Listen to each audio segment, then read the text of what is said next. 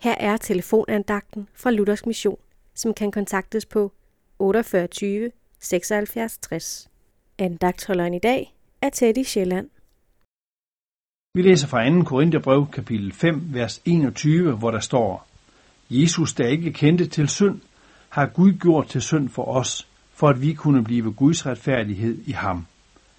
Gud siger i dette vers, at Jesus, der ikke kendte til synd, blev gjort til synd. Det vil sige, at han blev gjort til noget andet end det, han var. Jesus var nemlig uden synd, og det bliver bevidnet på mange måder i Bibelen. Jesus er undfanget ved Helligånden, det vil sige, at han er født uden arvesynden. Pilatus, som forhørte Jesus, måtte sige, jeg finder ikke den mand skyldig i noget.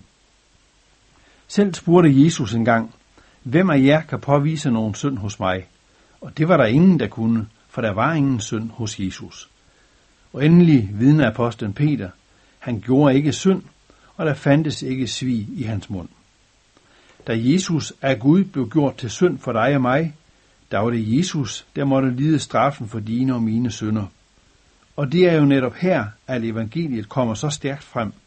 For som Jesus blev gjort til noget andet end det han var, så er det også sådan med en kristen.